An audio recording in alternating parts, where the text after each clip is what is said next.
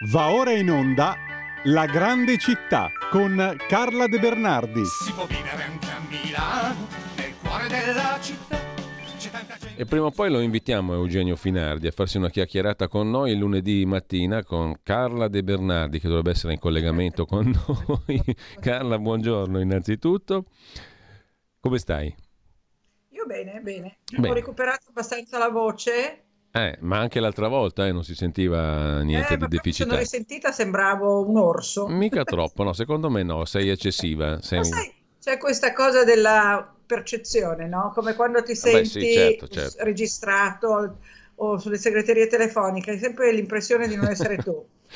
E forse no. non sei tu, peraltro. E questa è una bella domanda, filosofico-esistenziale, diciamo così. Comunque, al di là di questo, Carla De Bernardi dove ci porta oggi, in attesa di allora, finale? Allora, oggi ho pensato che siccome l'altra volta abbiamo parlato di Lampugnano, di Via Osma, della, dell'oratorio, eccetera, però eh, Trenno ha molto di più. Allora, io vorrei approfondire i vari eh, quartieri, perché dire soltanto una cosa o l'altra finisce poi per, per essere riduttivo, perché Trenno ha veramente tante belle cose. Allora, Trenno, eh, vabbè, io ovviamente vado a piedi, sono arrivata in metropolitana, mi sembra una fermata che non ricordo, però insomma è, è facile da, da rintracciare, della Rossa, perché la Rossa ci porta veramente in tanti posti, poi...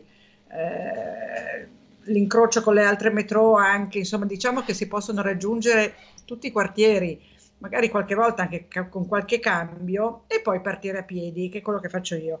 Quando arrivi a questa fermata del metro, attraversi prima il parco Pertini, poi arrivi a, eh, al borgo, chiamiamolo così, quello che era il borgo, no? Quello che era il borgo eh, ha una piazza che si chiama Piazza Scolari, che non è una bella piazza, perché è di quelle piazze eh, che sono nate eh, da nulla, eh, non, non sono antiche, e ha ah, condomini anni sessanta, un porticato abbastanza anonimo, eh, peraltro c'è un bar che si chiama Cento Caffè, dove io sono andata a farmi un bel caffè, perché poi a me diverte durante queste passeggiate andare a cercare anche i locali, mm. parlare con le persone, no?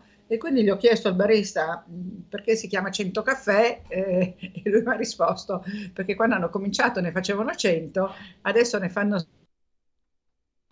Ah, yeah. Cosa è successo? Proviamo a ricontattarla. Proviamo a ricontattare Carla De Bernardi perché lo Skype qui ci ha dato, ci ha dato buca. Mm, intanto... Nell'attesa io mi rimetto in prima pagina sull'agenzia ANSA, che in questo momento si apre ancora con le notizie che arrivano dal Medio Oriente, dalla guerra in Medio Oriente. Agenzie dell'ONU chiedono il cessate il fuoco, gli Stati Uniti schierano anche un sottomarino nucleare, la situazione viene definita orribile e inaccettabile. Israele arresta palestinese, Tamimi, vi massacreremo. Intanto qua è andato in crash anche il nostro computer, quindi tutto va a meraviglia sotto il cielo di Lombardia. E non solo, no, non ho capito cosa è successo all'agenzia ANSA, che non è caricabile più. Eh, se non lo è, no, A D N Cronos, eccola qua, è l'ANSA che mi è andata in crash. L'A D N Cronos apre con questo: Gaza City circondata e gli Stati Uniti che schierano un sottomarino nucleare, la striscia è divisa in due, quello l'aveva già annunciato ieri l'esercito israeliano. L'ONU chiede il cessate il fuoco, scrive ancora l'agenzia A D N Cronos. Ci fermiamo un attimo, qua chiedo un po' di musica, mettiamo un po' di musica e vediamo se riusciamo a ripristinare il collegamento telefonico, o anzi via Skype, con Carla De Bernardi. La vedo difficile, eh? A giudicare dagli sguardi in regia. Ci sentiamo tra poco comunque.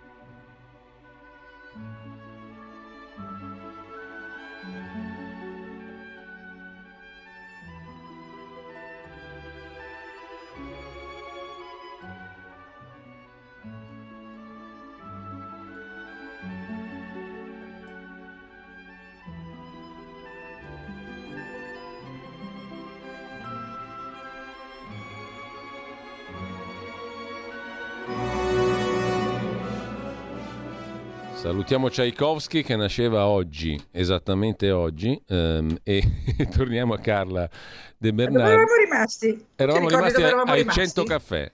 Ai Cento Caffè. Ai Cento Caffè. Mm. Allora, detto dei Cento Caffè, me ne sono andata a visitare. No, un momento, ma non abbiamo capito Santo... perché si chiama Cento Caffè.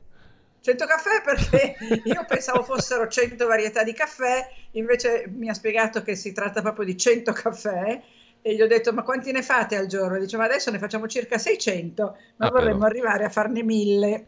E quindi niente, molto simpatici, avevano dei craffen piccolini, delle cose buonissime. Per cui se andate in piazza Scolari, Scolari a, a Trenno, andate a Cento Caffè. Faccio anche un po' di pubblicità. E poi andrò a riscuotere le royalties. E sono andata a visitare la chiesa di San Giovanni, che è un altro gioiello che io non conoscevo. Io mi sono resa conto in queste mie passeggiate di avere veramente trascurato delle cose bellissime a Milano. Eh, però adesso ho rimediato e rimediate anche voi prendendo il mio libro e andate a fare quello che ho fatto io. La chiesa di San Giovanni è bellissima. È una chiesa bianca ehm, con, preceduta da un nartece. Io anche questo non sapevo cos'era il nartece. Il nartece è quella bassa costruzione, larga come la chiesa stessa, che la precede, però bassa con delle arcate. Quindi tu non hai subito il portone della chiesa, ma prima hai questa specie di porticato coperto eh, ad arcate e poi entri in chiesa.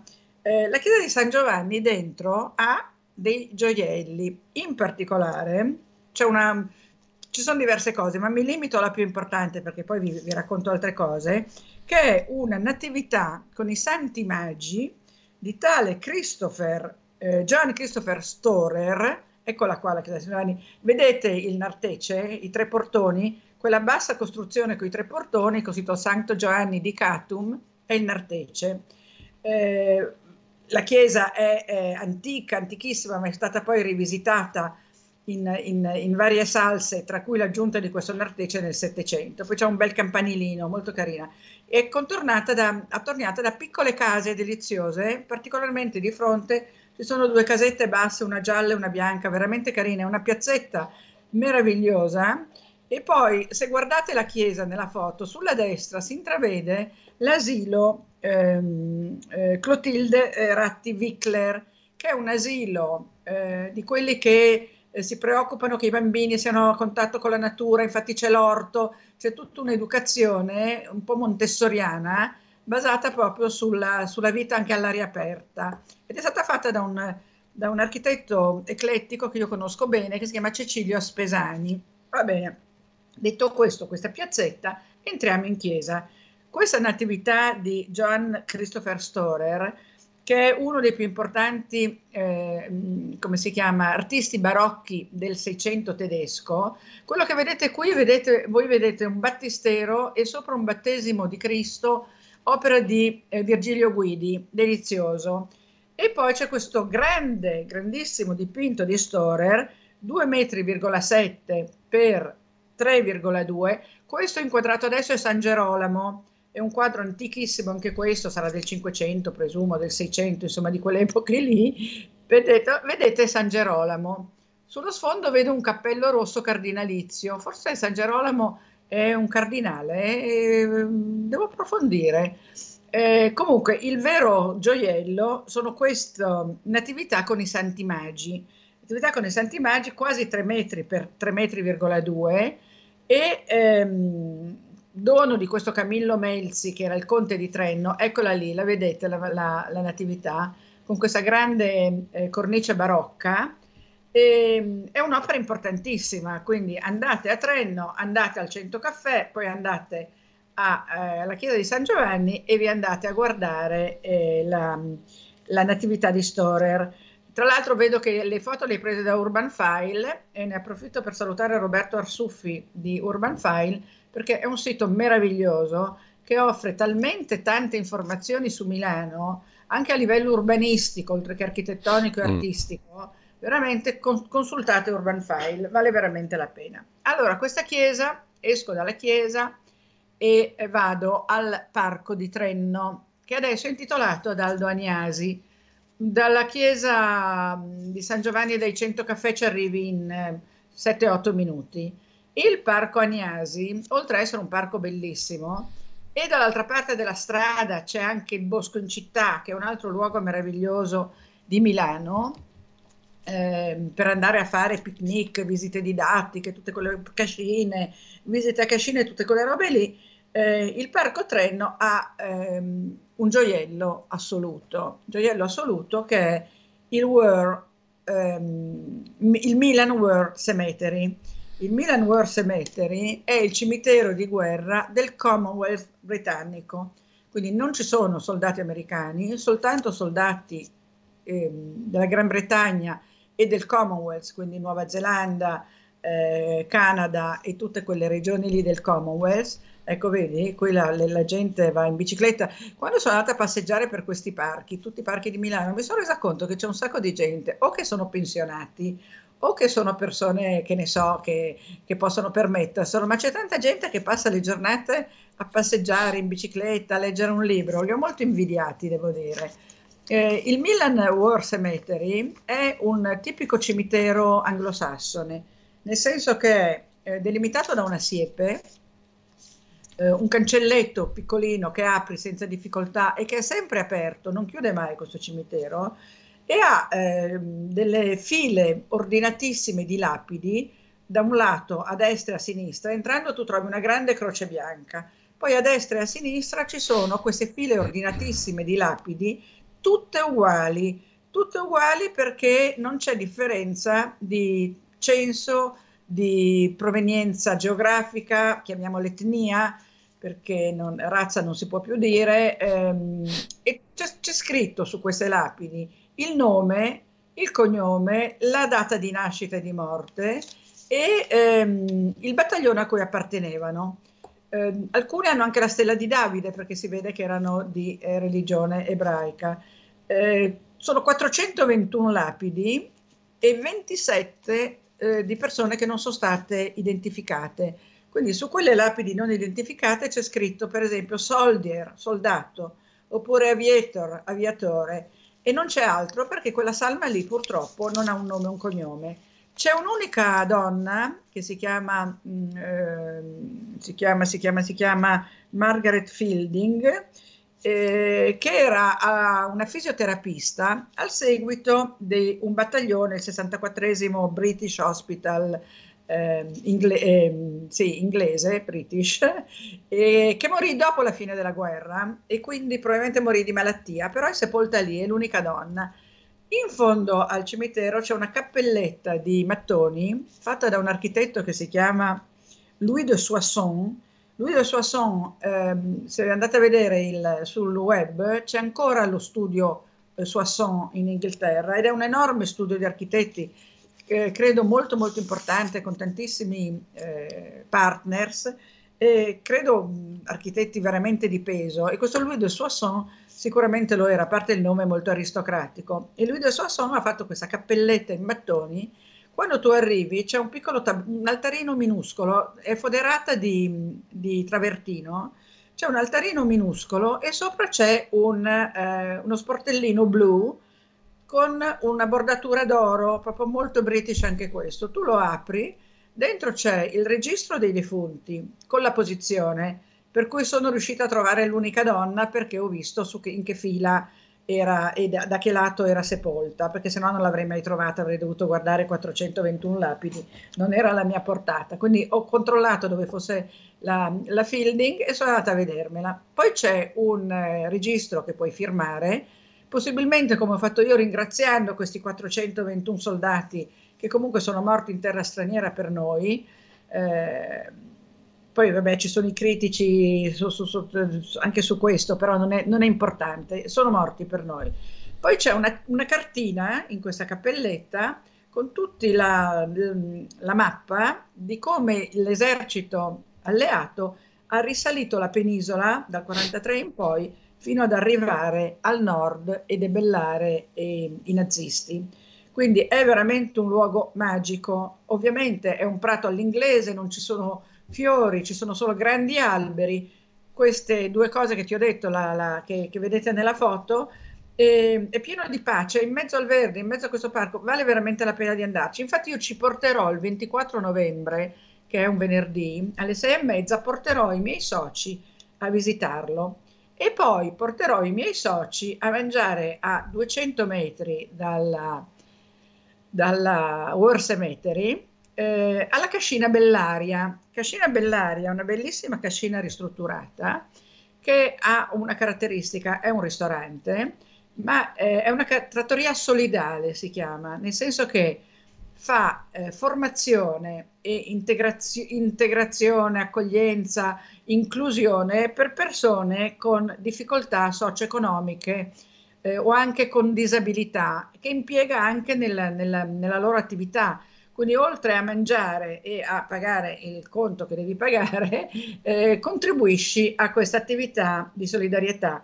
Tra l'altro è gemellata con la Cascina Biblioteca di Lambrate, che sono due appunto ehm, luoghi di, di formazione, aggregazione, inclusione, veramente posti straordinari.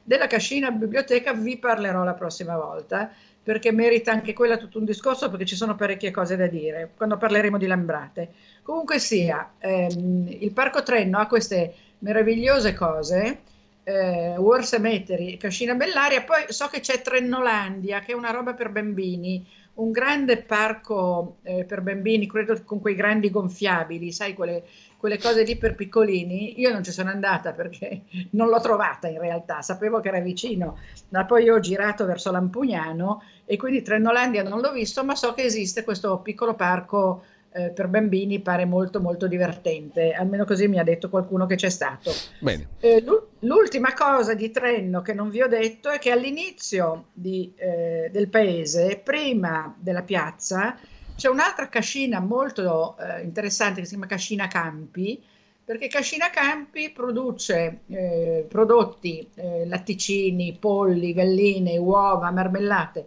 tutto a centimetro zero che si possono comprare in sede, fanno anche gruppi di acquisto, fanno anche cesti per Natale, hanno cinquanta box per cavalli e fanno riabilitazione per cavalli non solo fisica ma anche psichica, perché anche i cavalli delle volte hanno bisogno dello psicologo. Quindi andate anche alla Cascina Campi, ci sono i pavoni, le galline che girano per i, per i, per i prati, ci sono questi cavalli, c'è il maneggio, c'è il punto di vendita dei loro prodotti. Insomma, Cascina Campi è un altro posto che i milanesi devono assolutamente conoscere. Beh. Intanto allora grazie, grazie a Carla ecco, De se Bernardi. Qualcuno volesse venire il ventiquattro novembre con me al War Cemetery e poi a Cascina Bellaria, eh, Cascina Bellaria, deve scrivere agli amici del Monumentale, non può venire e basta.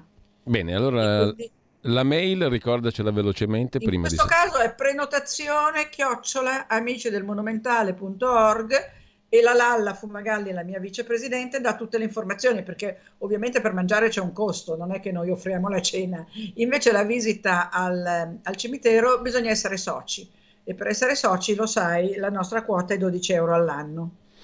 Bene. Quindi uno può fare anche solo la visita al cimitero e poi andare via e non venire alla Cascina Bellaria, però deve essere socio. Grazie allora Carla De Bernardi, una buona settimana a te Carla e grazie ancora per questo tour. Grazie anche a voi, alla prossima.